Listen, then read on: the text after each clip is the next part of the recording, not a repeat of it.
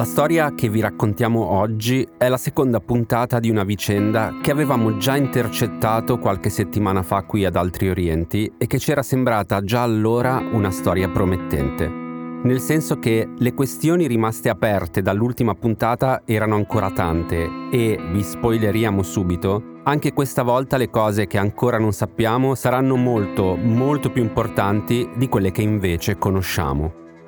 Ma andiamo con ordine. La puntata di cui stiamo parlando è la numero 50, uscita il 5 ottobre scorso e partiva più o meno da qui. Over the past number of weeks, Canadian security agencies have been actively pursuing credible allegations of a potential link between agents of the government of India and the killing of a Canadian citizen, Hardeep Singh Nijjar. Era il 18 settembre, eravamo in Canada e vi avevamo fatto ascoltare queste parole che il Premier Justin Trudeau aveva pronunciato in Parlamento. In pratica stava accusando pubblicamente i servizi segreti indiani di aver ucciso Hardeep Singh Nijjar, un cittadino canadese di origini indiane ammazzato a giugno da due killer mascherati in una cittadina della British Columbia. Intorno a quell'omicidio irrisolto c'era e c'è una questione storica e complicata che ha a che fare con il movimento per l'indipendenza del Khalistan, la nazione che una parte della comunità internazionale di religione Sikh vorrebbe fondare staccando lo Stato del Punjab dal resto dell'India. Nella puntata 50, che come al solito vi indichiamo nella sinossi, avevamo approfondito meglio il tema e se non l'avete ancora sentita vi invitiamo a recuperarla. A noi però ora interessa una cosa. Dopo la denuncia pubblica di Trudeau, le autorità indiane, i media indiani e gli opinionisti indiani sostanzialmente avevano detto che le accuse erano assurde e infondate, che Trudeau era un matto e che se il Canada aveva dei sospetti circa l'operato dei servizi segreti, poteva benissimo condividere con l'India le prove che aveva raccolto e ne avrebbero discusso insieme. In due parole, l'India diceva che il Canada stava bleffando e lo sfidava a mettere tutte le carte sul tavolo. Cosa che il Canada non fa e, soprattutto, all'inizio nessuno dei suoi alleati storici gli viene in soccorso. Poi però le cose iniziano a cambiare. Dagli Stati Uniti iniziano a filtrare dichiarazioni poco concilianti verso l'India Prima l'ambasciatore statunitense in Canada, poi una serie di fonti anonime interne all'amministrazione Biden iniziano a dire a mezza bocca che i sospetti sui servizi indiani non ce li ha solo il Canada e che anche gli altri alleati li stanno tenendo d'occhio, perché di cose che non tornano nella condotta delle spie indiane in Occidente ce ne sono tante e grosse. Ma la svolta vera arriva il 29 novembre, due mesi dopo il discorso di Trudeau e le cose per New Delhi si mettono molto molto male. The US authorities today announced murder for hire charges against a man from India who they say plotted to pay an assassin to kill a prominent Sikh separatist leader living in New York City. Le autorità statunitensi hanno accusato un cittadino indiano di aver cospirato per assoldare un killer e uccidere un noto attivista Sikh statunitense a New York. A differenza di Trudeau, però, gli Stati Uniti le accuse non le hanno pronunciate in Parlamento, ma le hanno depositate in tribunale, aprendo un procedimento penale clamoroso. Non si sa quanto sia grande il faldone preparato dall'accusa, ma si sa che 15 pagine di quel faldone sono state immediatamente rese pubbliche e che dentro quelle 15 pagine c'è una storia di spionaggio, controspionaggio, intercettazioni e tentato omicidio che parte da un ufficio di New Delhi passa per New York e finisce all'aeroporto internazionale di Praga, in Repubblica Ceca. O almeno per ora finisce a Praga. Perché in questa storia gli interrogativi sono tanti, sono pesanti e chiamano in causa direttamente i vertici dei servizi segreti indiani e probabilmente anche quelli del governo indiano. Sono Simone Pieranni e questo è Altri Orienti, un podcast di Cora Media. Ogni settimana vi raccontiamo cosa succede in Asia e come cambia un continente che determinerà anche il nostro futuro.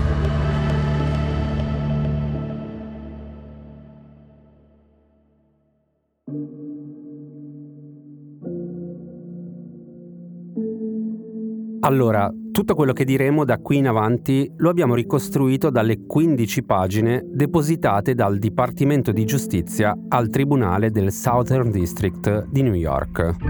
Il caso ufficialmente si chiama United States of America vs. Nikhil Gupta e il signor Gupta è l'unico personaggio di questa storia che conosciamo per nome e cognome. Gupta ha 54 anni, è originario dello stato del Gujarat, in India nord-occidentale, ed è un narcotrafficante che fa affari illegali facendo la spola tra India e Stati Uniti. Nel maggio del 2023 Gupta viene avvicinato da una persona che l'accusa statunitense descrive come un funzionario del governo indiano con responsabilità di intelligence e di sicurezza.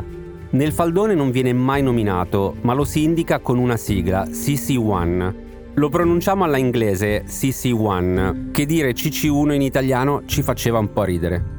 Ad ogni modo, CC1 contatta Gupta e si identifica come un Senior Field Officer, cioè un agente operativo esperto, con ogni probabilità della Research and Analysis Wing, la CIA indiana, abbreviato RAW.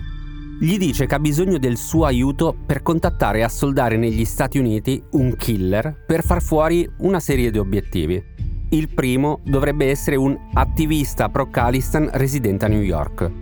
Anche qui il nome non c'è, ma è quasi sicuro che si tratti di Gurpatwant Singh Pannun, l'avvocato di origini indiane a capo dell'organizzazione Six for Justice, una ONG che promuove la causa indipendentista del Khalistan. CC1 dice che il lavoro verrà pagato 100.000 dollari e Gupta gli risponde che di problemi non ce ne sono, a parte che lui, Gupta, ha dei problemi con la giustizia in Gujarat e vorrebbe che CC1 lo aiutasse. Passano pochi giorni, CC1 torna da Gupta e dice che è tutto risolto, che ha parlato col suo boss e che da oggi nessuno gli darà più fastidio. Attenzione a questa cosa del boss, che poi ci torniamo. Gupta inizia a scandagliare i suoi contatti negli Stati Uniti, mette in giro la voce che c'è da fare un lavoro facile e pagato bene, e nel giro di qualche giorno torna da CC1 con delle ottime notizie. Il killer ancora non l'ha trovato, ma c'è una persona inserita nei giri giusti a New York che può fare da tramite. Gupta però non sa che quella persona in realtà è un informatore che sta lavorando per la Drug Enforcement Administration, cioè la DEA, la Polizia Federale Antidroga Americana. L'informatore, a sua volta, mette in contatto il nostro narcotrafficante Gupta con un killer, che però in realtà è un agente sotto copertura delle forze dell'ordine statunitensi, al 99% dell'FBI. Insomma, la spia indiana chiamata CC1 e il narcotrafficante Gupta cadono completamente in una trappola organizzata da almeno due polizie federali statunitensi, che evidentemente stavano indagando da tempo sui movimenti strani dei servizi segreti indiani negli Stati Uniti. Con due infiltrati nel piano omicida coordinato dalla spia indiana CC1 dall'India, le autorità statunitensi iniziano a collezionare una quantità enorme di prove. Nel faldone si fa riferimento a intercettazioni telefoniche, messaggi, email, videochiamate, tutto registrato e catalogato dagli inquirenti statunitensi perché CC1 non ha il minimo sospetto di essere finito in una trappola e con gli uomini che sta pagando per far fuori il suo obiettivo condivide moltissime informazioni sensibili. Invia a Gupta indirizzi, numeri di telefono e dettagli molto precisi sulla routine giornaliera dell'attivista di New York che vuole venga ucciso. Lo chiama, lo videochiama, gli manda messaggi scritti e messaggi vocali. Fa pressioni dicendo che questo lavoro bisogna portarlo a termine il prima possibile, ma evitando che coincida con delle visite diplomatiche di alto livello di funzionari indiani negli Stati Uniti. Dal 20 al 23 giugno il Premier Narendra Modi è stato negli Stati Uniti in visita ufficiale ed evidentemente una morte sospetta in quella circostanza sarebbe un disastro a livello di comunicazione il fatto che chi sta organizzando un omicidio si preoccupi di non creare problemi al governo indiano è, come minimo, un fatto abbastanza inquietante. E non sarà l'ultimo.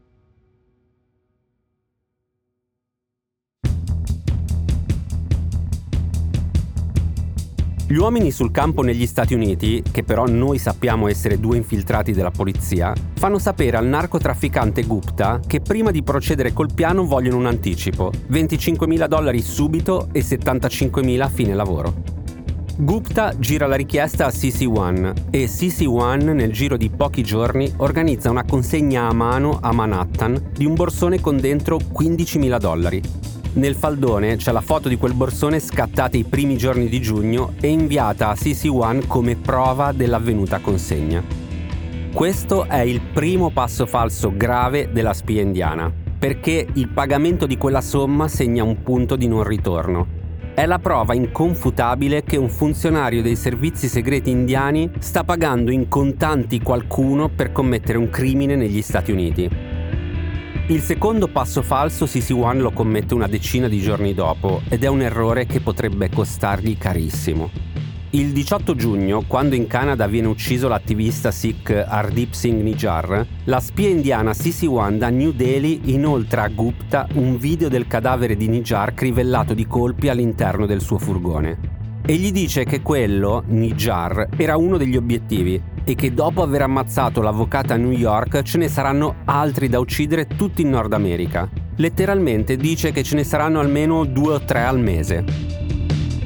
Ora, questo dettaglio è importantissimo perché quel video arrivato a CC1 e inoltrato al trafficante Gupta è il filo che lega l'omicidio in Canada con il piano del tentato omicidio negli Stati Uniti. È la prova che i due crimini sono collegati e sono parte di un piano più ampio che coinvolge direttamente la catena di comando dei servizi segreti indiani. Cioè c'è qualcuno in India che sta coordinando più operazioni contemporaneamente, che è in contatto sia con i killer ancora a piede libero che hanno ammazzato Nijar in Canada e lo hanno anche filmato, sia con un gruppo di persone che si sta preparando ad ammazzare un altro obiettivo negli Stati Uniti, un altro Sikh cittadino statunitense. Quella persona è Sisi One, la spia indiana, che le autorità statunitensi hanno identificato con nome e cognome ma che per il momento ancora non li hanno resi pubblici. La terza settimana di giugno le pressioni di CC1 per uccidere l'avvocato di New York aumentano. Pressa Gupta per telefono e Gupta a sua volta pressa i suoi due uomini. Bisogna darsi una mossa, l'avvocato deve morire entro il 29 giugno. L'informatore della DEA e l'agente sotto copertura interpretano a meraviglia il loro ruolo. Si appostano fuori dall'abitazione dell'avvocato, scattano foto del portone e dell'isolato e le inviano a Gupta come a dire ci siamo, quando volete lo ammazziamo. È il 26 giugno 2023. Gupta gira le foto alla spia CC1 a New Delhi che si complimenta. Finalmente i ragazzi stanno dimostrando di essere gente seria. Il 29 giugno il narcotrafficante Gupta è a New Delhi e scrive ai suoi uomini Abbiamo delle informazioni certe che l'avvocato oggi rientra a casa. Cercate di procedere oggi se avete conferma visiva e se siete sicuri. Il 30 giugno Nikhil Gupta sale su un aereo che da New Delhi lo porta a Praga, in Repubblica Ceca. Appena mette piede a terra, le autorità ceche lo arrestano dietro richiesta degli Stati Uniti. La trappola è scattata, l'omicidio è stato sventato e il Dipartimento di Giustizia statunitense ha tutto quello che serve per formalizzare le accuse contro Gupta e CC1, la mente di tutta l'operazione che lavora per i servizi segreti di New Delhi. Ora, fin qui abbiamo messo in fila tutte le cose che al momento sappiamo di questa vicenda ma i punti interrogativi sono ancora tanti e sono quelli che preoccupano non poco l'amministrazione indiana guidata dal Premier Narendra Modi. Il 2024 è un anno molto delicato per l'India. Il paese andrà a votare in primavera e il Bharatiya Janata Party, il partito di Modi, punta alla terza vittoria consecutiva. In questo caso Modi avrebbe davanti a sé altri cinque anni di governo, in un contesto internazionale che vede nell'India un paese amico dell'Occidente, l'alleato forte in Asia che serve per contenere l'avanzata cinese. Un alleato su cui gli Stati Uniti hanno scommesso fortissimo negli ultimi anni è che è stato messo al centro delle strategie geopolitiche di Washington in Asia, spesso chiudendo gli occhi di fronte, diciamo, una democrazia in India che non sprizza esattamente salute da tutti i pori. Anche qui ne avevamo parlato in una delle prime puntate in assoluto di Altri Orienti. Il punto ora è che gli Stati Uniti hanno scoperto e reso pubblica una condotta dei servizi segreti indiani molto preoccupante Di solito complotti omicidi di questo tipo in Occidente coinvolgono paesi che tutto sono meno che paesi amici. Tramare l'omicidio di un cittadino americano negli Stati Uniti è una cosa che ci si aspetta dalla Corea del Nord, dall'Iran o dalla Russia, non sicuramente dall'amico indiano. E quindi ora, col piano della spia CC1 pubblicato per filo e per segno nel faldone del Tribunale di New York, il problema è come si risolve questa faccenda senza compromettere gli ottimi rapporti che India e Stati Uniti hanno costruito da quando Modi è al governo? Prima di tutto bisogna capire chi è CC1. Potrebbe essere quello che si dice un rogue agent, un traditore, una scheggia impazzita che ha messo in piedi tutto questo piano omicida come iniziativa personale, senza seguire ordini presi dalla RAW, cioè la CIA indiana. Oppure gli ordini c'erano, arrivavano dall'alto, da quel boss all'interno della catena di comando dei servizi segreti e quindi qualcuno nel governo di New Delhi doveva sapere o doveva aver dato l'ok a procedere.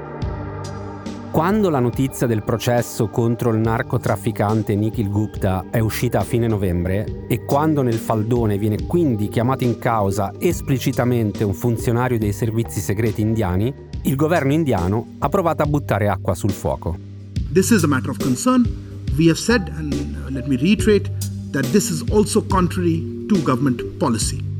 Questo è Arindam Bakshi, il portavoce del Ministero degli Esteri indiano, che in una conferenza stampa del 30 novembre dice che le accuse del Dipartimento di Giustizia statunitense sono motivo di preoccupazione e che però i fatti messi in fila dai magistrati sono contrari alle policy del nostro governo. Poi però aggiunge qualcosa di strano. The nexus between organized crime, trafficking, gun running, uh, and extremists at an international level is a serious issue for law enforcement uh, agencies and organizations to consider.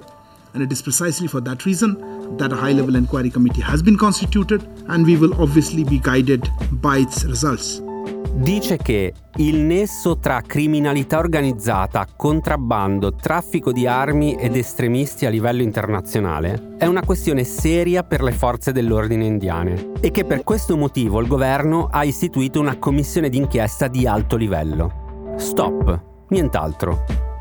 L'impressione, insomma, è che il governo indiano si sia concentrato unicamente sul narcotrafficante Nikhil Gupta, l'unico indagato presentato con un nome e un cognome dagli inquirenti statunitensi, e che comprensibilmente non voglia affrontare pubblicamente il vero elefante nella stanza, cioè chi è la spia indiana CC1 che da New Delhi, presentandosi come un funzionario di alto livello dei servizi segreti indiani, faceva il burattinaio di due operazioni illegali in Nord America, l'omicidio di Nijar in Canada e il tentato omicidio dell'avvocato a New York.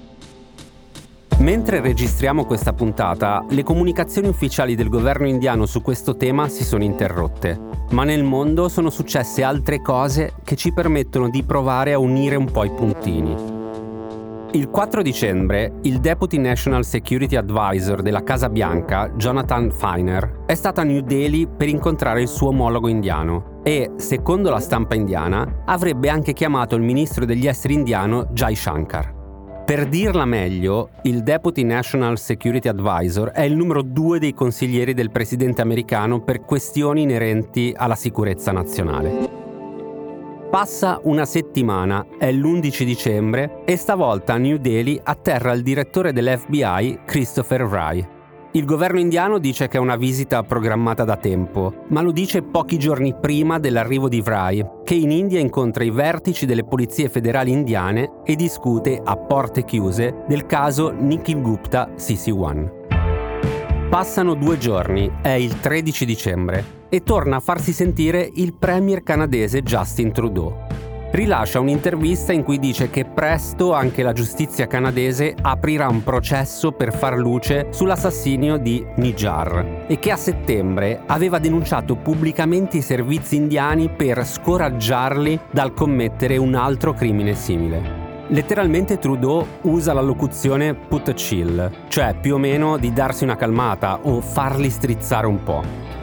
E nelle stesse ore, sempre nella seconda settimana di dicembre, l'amministrazione Biden annuncia che, contrariamente a quanto previsto, il presidente statunitense non potrà essere presente alle celebrazioni della festa della Repubblica Indiana fissate per il prossimo 26 gennaio.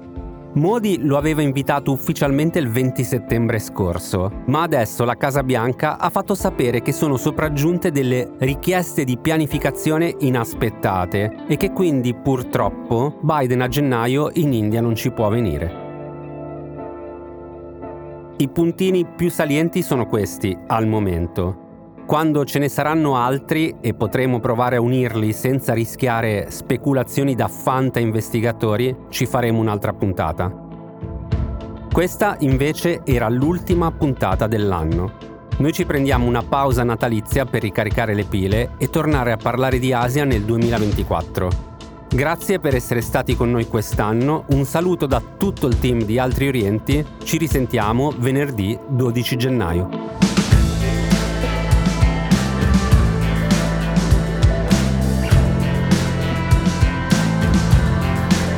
Altri Orienti è un podcast di Cora News prodotto da Cora Media, scritto da Simone Pieranni e Matteo Miavaldi.